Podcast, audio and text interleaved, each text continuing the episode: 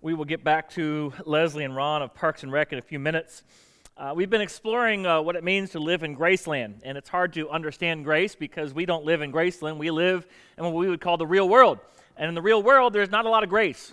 We don't show a lot of grace. We don't seem to get a lot of grace. Things don't seem to work like grace. We live in a world where actions have consequences, and there's always strings attached. Um, people hold grudges, they, they look for payback. That's the world we live in. And so the idea of grace, it just becomes this conundrum. A conundrum is something that we think we should have figured out, but it always continues to confuse us. And every time we think we got it, there's another twist to it that just kind of leaves us going, ah, I, it seems to work, but then what about this over here? It kind of keeps coming back. And uh, the other thing about grace is it it's required because of sin. Now, when it comes to sin, sin is anything we would, you know, that, that God would say is wrong. What's interesting about sin is that regardless of the religion you look at around the world, there's a general consensus about most things that are wrong, if you will. Uh, in other words, it doesn't matter what religion you go to or look at. Most would say honor the golden rule, don't kill somebody, you shouldn't lie, uh, you should keep your promises, um, be generous with your possessions, uh, things like that. They, they have a general consensus that uh, doing these things makes for a better society and a better world.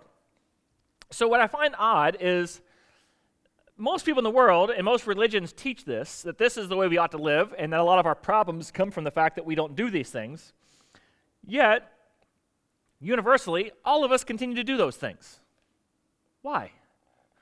Why is it that if we all agree and say the world would be a lot better if we all did this? I mean, it doesn't matter. It's not like as if it's just that one face says this, the other face says this. When it comes to the core tenets of morality, for the most part, everybody says we should all do these things. If you just took all of the things that everybody agreed on and said we should do this, wouldn't the world be a better place? No more murder, no more lying, no more deceit, no more not holding promises. I mean, none of that. But yet, we all know we don't do those things. Why is it that we know the good we ought to do, yet we still don't do it? At some point, you have to look at it and say there's there has to be some gravitational pull or power that is associated with sin that just pulls us in and makes us want to do things we shouldn't do. And then beyond that, the other thing about sin we looked at last week is we're far more sinful than we ever thought. Uh, when you we looked last week at the Sermon on the Mount, the, the, sort of the purpose of the Sermon on the Mount or, Mount, or the premise of the Sermon on the Mount is you're nowhere near as good as you thought you were. Like, for instance, most people say, well, good people go to heaven, bad people don't. And you ask somebody, how good do you think you are? Everybody pretty much says, well, I'm a pretty good person. And Jesus comes in and he says, no, no, you're not. As a matter of fact, and he begins to show just how not good you really are. Like, we think that we're a good person. We never killed nobody. That's usually the number one thing people cite. Well, I never killed nobody. But he comes back, he says, if you ever just wanted somebody not exist, then you're just as, it's just as bad as murder. Just as big of a deal as murder. And so Paul is picking up on this same thought that Jesus had on the Sermon on the Mount over in the book of Romans. Because if you really want to understand most core tenets of theology, they're usually going to be found, described, and explained in the book of Romans. Grace is one of those central themes in the book of Romans. And so when you get to chapter 5, he's talking a lot about grace. And so in Romans chapter 5, verse 20, he says this The law was brought in so that the trespass may increase. But where sin increased, grace increased all the more. It's one of those passages I wish that the translators wouldn't just give you the word for word rendering because the word for word rendering is sometimes confusing. Does that make sense? You ever wish, like, then, you ever had those moments where then the pastor will explain what is meant and you go, why didn't they just put that? Because if you do, what if you're wrong in your interpretation? That's the issue. And so some translations actually do that, but sometimes they may get it wrong here or there. So oftentimes the translation just put it out like it is. So what does he mean when he says the law was brought in so the trespass may increase? It's not that the law caused people to sin more, uh, which is what it sounds like it's saying. Rather, what it is is you didn't know what sin was until you knew what the law was. You didn't realize how bad you were until you realized just really what the standard was. Let me put it this way uh, when I was growing up, starting in about seventh grade, my mom was a realtor and a property manager, so I started doing home repairs and fix ups and whatnot. Uh, oftentimes, tenants would damage a place, and your security deposit would then pay me, and I would go in and fix it. So, do drywall work, whatever. Uh, sometimes when ho- homes were being sold, you ever had that home inspection list of the things that have to get done for the house to be sold? Sometimes I was the guy who came over and did them. There in eighth grade, I'd be riding my bicycle over to the place that you're about to buy, and I would be fixing up your half a million dollar home. I wouldn't do major stuff. Back then, I was just fixing fences and doing small little wood repair, something that was rotten, like a rotten piece of wood. I would do that kind of thing, and I would go do that. Well, that then led to doing home renovations and remodeling. And it got to the point where my dream one day was to build my own house. And so a couple years ago, I did just that. And I was very meticulous with it. After all, I was thinking this is the house I'm living in, not you, and I want to make sure this thing is perfect, right? So I'd done a lot of this work all my life. Well, there's a different level of work when you're doing regular home renovations versus building. Because when you build, they have these things called home inspectors. Not like the one you get when you buy a house, I'm talking like the ones the city sends out. And they use things called code books. And I thought I knew what I was doing. And now, on a lot of the inspections, I did pretty well. When it came to electrical, though, I thought I knew how to do it. I'd done a lot of electrical work. And I'd even subbed out the panel work, so I wouldn't have to worry about that the rest of the stuff I figured I could do myself. I even had a couple friends who had built houses in the past help me with it. I thought I was going to nail that inspection. Failed. Actually, it got to the point where there were so many things. He goes, You're just going to have to take notes because I'm not writing all this down on the sheet. That's not a good sign. So I make all these notes. I go back and I do it, and I'm all excited. I'm like proud, like, like the kid who just redid his term paper and shows it to the teacher. And sure enough, over half of them not right still. There were still little things just, and I was like, you're nitpicking on everything.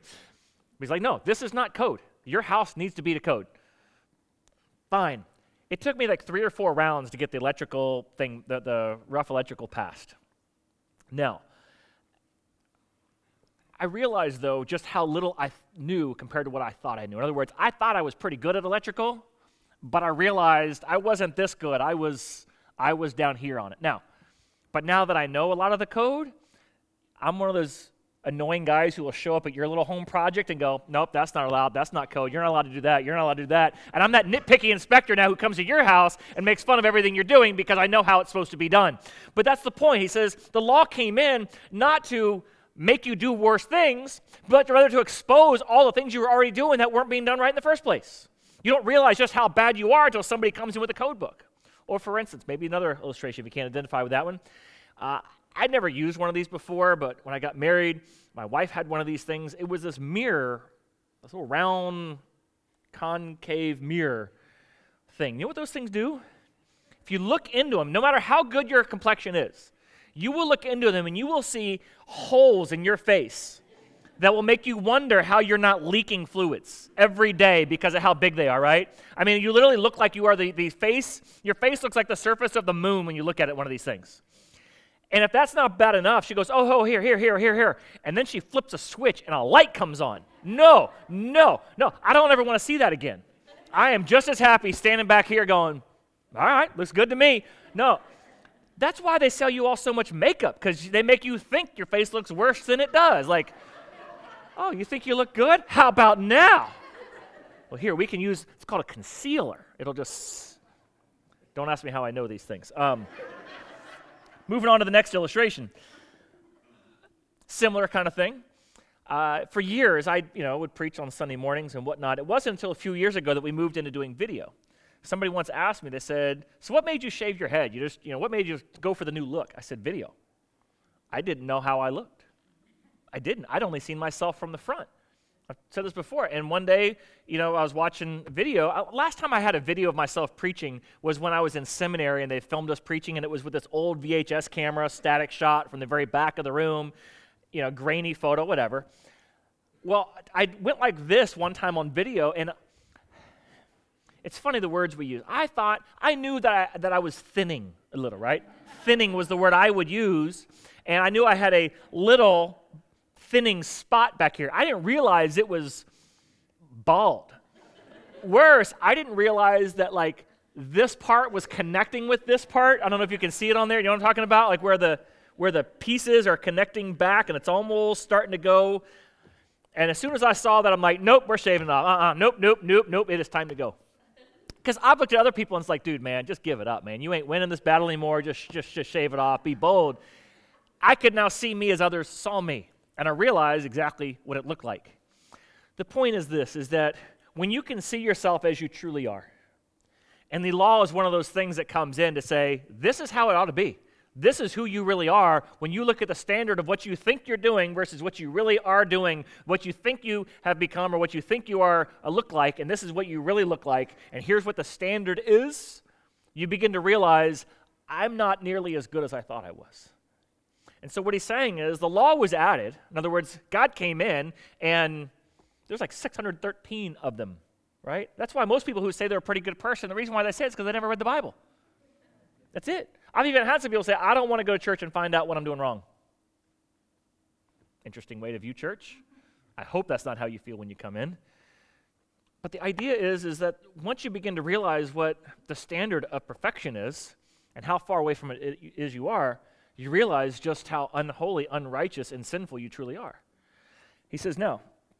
He says, the law was added so you might realize just how sinful you are. He says, but when you realize just how sinful you are, you realize just how much grace God's really given you. You see, whenever we talk about, you know, has, you know, God, we, if, I, if I were to say to you, God's forgiven you of every sin you've ever committed, you'd be like, oh, praise God, praise Jesus. And when you think about that, what do you think of? You think of probably five or six biggies in your life, right? That's typical, typical person, I like five, six, maybe, maybe 10 big things that you've done that God's forgiven you for. In reality, how much has He actually forgiven you for? Hundreds of thousands, if not millions, of sins. I mean, just imagine if God were just to list them all out. I've shared before, this happened to me once in court. Um, I was there because uh, I'd been invited. I'm use some. I'm use some. I'm use my thesaurus this morning. I'd been invited to come and talk about my driving, as in comparison to the guidebook on how things were to be done. And what had happened was that uh, the kind person said that I should go get some more education if I didn't want uh, to have problems or fees associated with my reason for being there, and so I did. I went to do a driver's education course because I want to be a more informed driver. Obviously, that was my only motivation. And I came back in to show that I had been more informed as a driver, so we might expunge everything, and my whole reason for being there would be as though it never happened. And there was a different judge that day. And he's like, What is this? he goes, What's your name again? And he looks at my name. And he pulled up my thing. And this was the most disheartening thing ever. I watched him with his mouse scroll, looking at my record of driving over the years. It's never a good thing when anybody's looking at your record and they scroll, right? That's you want everything you've ever done to be on one screen. Like when I think about everything I've ever done before God, I think it's on one screen. How long is God going to be scrolling through your record of sins, right? Well, he starts scrolling and it brings up Georgia and brings up Alabama and brings up Florida and brings up everywhere I have ever lived or been, and also had conversations about the accuracy of my driving, if you will. And he goes, Whoa, who t- allowed you to do this? And I said, Oh, Judge so and so. He goes, He's down in courtroom something, something. You'll have to go get this from him because I'm not approving it. No, he obviously didn't have a lot of grace. Um, I can tell you I was all the more grateful to go find the other judge who was so full of grace that he was willing to overlook many transgressions and offer me this kindness, if you will. And that's the other thing about it is he's saying, you know, where your sin increases, when you realize just how sinful you are, you realize just how much God's really forgiven you for. And what he's saying is, is also in the same breath, he's also saying, and it doesn't matter how much you've done. It doesn't matter if you know, you may think, well, at least I'm not as bad as everybody else. But here's the thing it doesn't matter if your sin list is 100 or 100,000 or a million, He'll forgive it all. That's how amazing grace is. Now, the problem, though, with us is the second we begin to understand grace, this is why grace is kind of a conundrum, because the second you begin to understand just how amazing and incredible and thorough grace really is, that no matter how much you've sinned, God will forgive it. And no matter how much you will sin in the future, God will forgive it. One minute your mind's going, whoa. Then the next minute you go, hmm. Did you say no matter how much I sin, he'll forgive? And this is where we get back to Ron and Leslie. Because how many times have you heard that before? It's better to ask for forgiveness than permission. What are we saying? That is a presumption of grace that the person that we will be disappointing with our action, or the rule that we will be violating with our action, the person who's called to enforce it, will very likely show us grace and forgive us for having done it. Or the, what's, what are they going to do? Fire me? You know, what are they going to do? Reprimand me? Ah, I don't care. It's better to ask for forgiveness than permission. We view that as a way to get things done. What we're basically saying is, we would, once we begin to understand that wherever there is grace being shown in this world, we're going to abuse it. Is that not what we say? Because we don't, we don't live in Graceland. And whenever somebody does show grace, we abuse their grace. Or take this. When you declare bankruptcy, they forgive your debts, correct? I mean, other than student loans, but that even may, I don't want to get into the politics of student loans. But let's just go for, for the sake of argument this morning, uh, all your debts are wiped clean. So no matter how much is on your credit card, boom, back to zero, you owe nothing after bankruptcy. Hmm, you mean to tell me that it doesn't matter if my credit card bill is 10,000 or 20,000, it'll all go back to zero? Hmm. What I'm about to say next is technically fraud. But you know people do it all the time. What do they do? Well, why go into bankruptcy court with $12,000 of credit card debt? I can go on a spending spree. I can stock up my freezer. As a matter of fact, I can get a new freezer. I can buy whatever I want for the next couple months. And then, about three months from now, once I've doubled my credit card bill, then I'll declare bankruptcy because, after all, it doesn't matter how much, it's all going to be forgiven. Now, I know you would never think that. Other people out there who don't go to church think that way. But come on, that is how we think. That is how our sinful, sinister mind thinks. After all, why not? Or some would look at it this way Which is better, a lot of grace or a little grace? Anybody? What's better, a lot of grace or a little grace? Would you rather have a lot of grace or a little grace? Some of y'all are like, I know there's a trick here. I know there's a catch. I don't want to commit because I know there's a catch. No, honest, flat out. What would you rather have, a lot of grace or just a little grace? A lot of grace, right? So you mean to tell me I can create a lot more grace by sinning a lot more? Well, let me help God out. I can just create a lot more grace because everybody wants a lot more grace. Remember on Easter, I showed that clip from Trading Places with Billy Ray Valentine? And he breaks a vase, and they're like, oh, well, you know, actually, we insured that for more than what we paid for it, so you actually just made us money. And what does he say right back after that? Want me to break something else? No, no, no. I don't want you to go break something else. And that's exactly where people go next in this passage. Right after, this is 2,000 years ago. Paul already knows how you're going to think. Right after he says, where your sin increases, grace increases all the more. He knows what you're thinking, he knows where you're going to go. So, what are you going to say then? Should we sin all the more? No! Heavens, no. Goodness gracious, no. No, no, no, no. Now, one of the reasons why we think that when it comes to sin is because the way that we've been taught salvation, at least the way I was taught salvation growing up, and the way that I was taught theology in seminary, was through a legal metaphor, if you will. And there is some, some judicial language used throughout Scripture. Matter of fact, Paul uses a lot of judicial language. And the idea is simply this that when we've sinned, uh, that is breaking God's law, and that therefore makes us guilty. And the penalty for breaking God's law is eternal death. In other words, hell, if you will.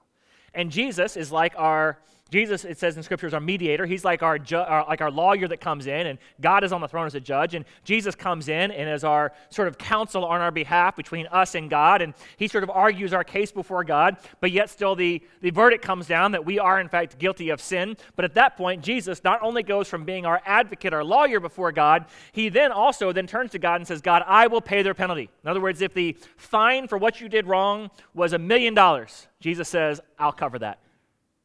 If the fine was $10 million, Jesus steps in and says, I'll cover that. If the fine is life in prison, he says, I'll serve the time for them. If the fine is a death sentence, which it was, Jesus steps in and says, I will pay for that. And that's why Jesus dies on the cross. He's stepping in to pay for the penalty that we incurred by breaking the law of sin, and he does that for us.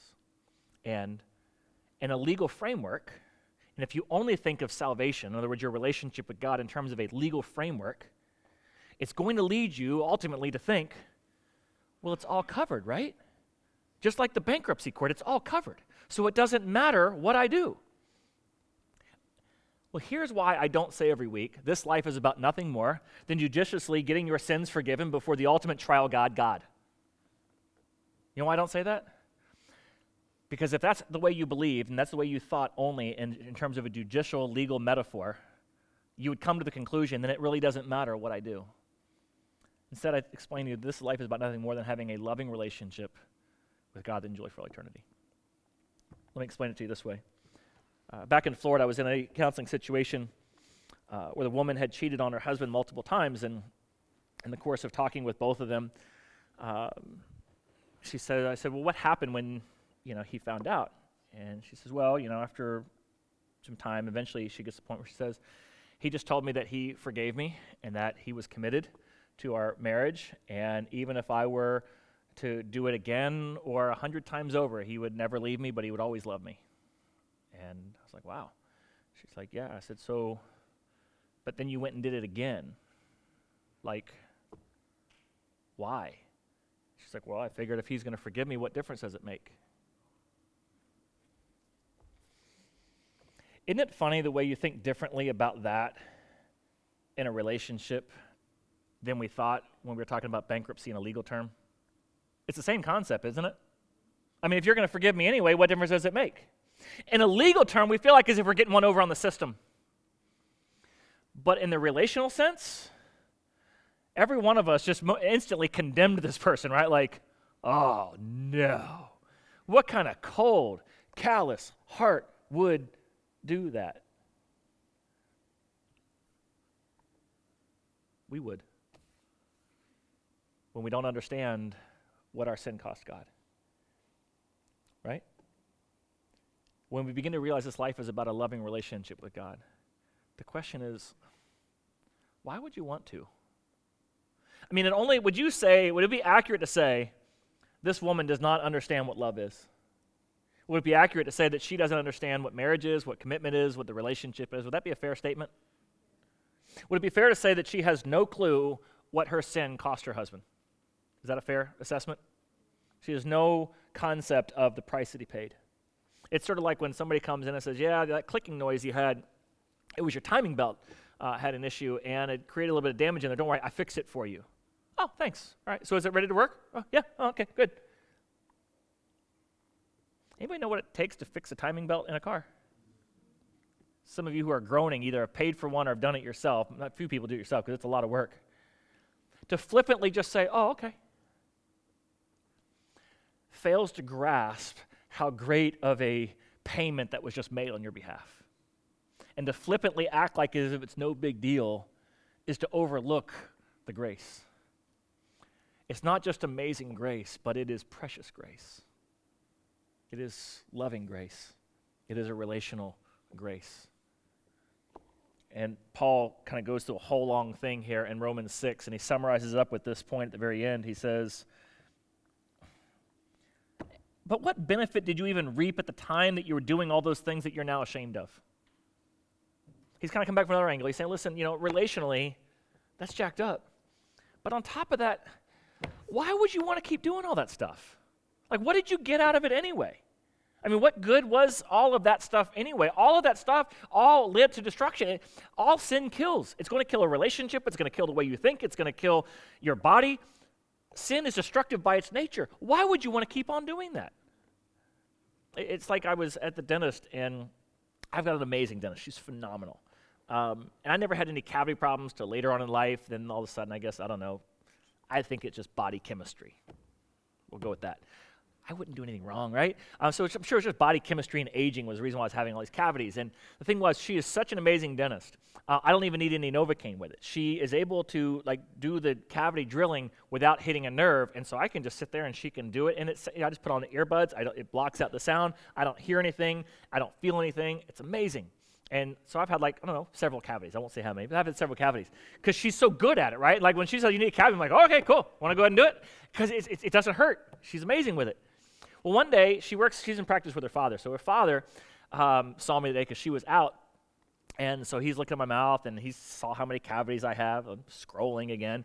Um, and he asked me about the things that I drink. And I, used, I was back when I drank a lot of Coke, and then now I drink tea. Either one of them are you're supposed to be drinking for the health of your teeth. So we're talking about that, and he's giving me these lectures about what I'm drinking and what I'm you know, putting in my mouth and stuff. And he's like, "Oh, this is not good for you. You're going to get more cavities." I said, "Quite frankly, I'll be honest with you. Your daughter is so good at filling the cavities. I really don't care anymore." I'm complimenting him. I'm giving his daughter the highest compliment, right? And you know what he did? He goes,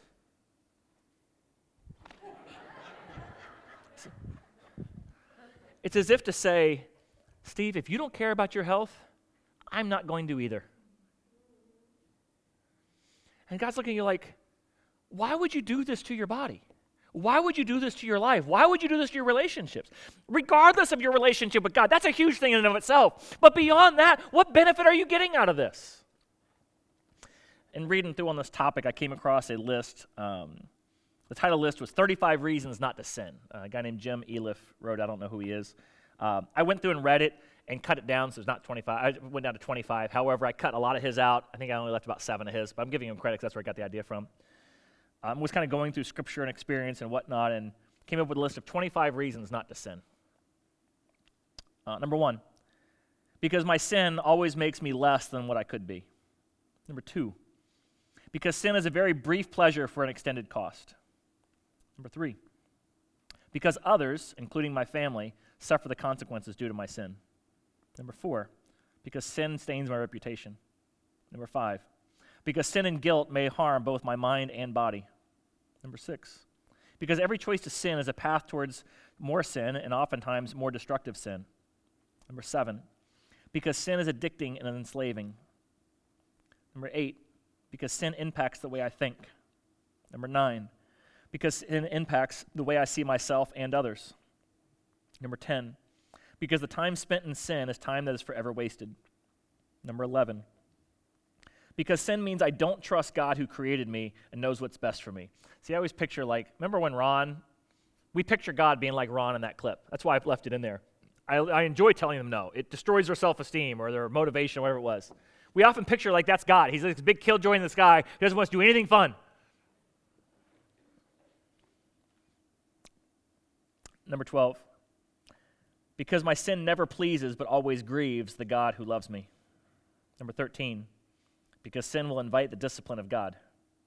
Number 14, because the supposed benefits of my sin will never outweigh the consequences.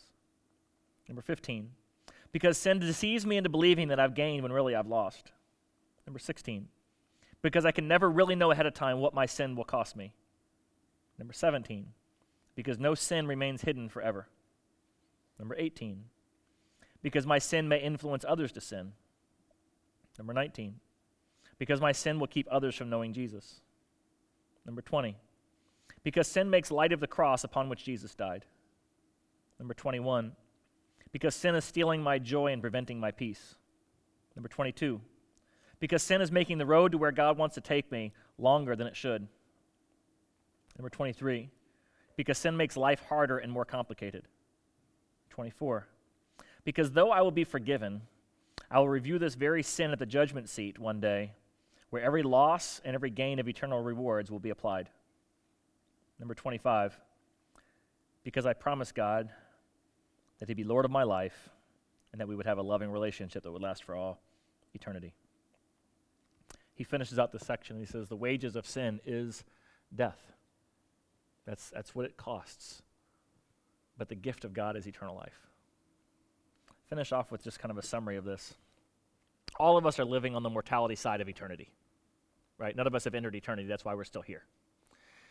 Eternally, the wages of sin is death. That is true, right?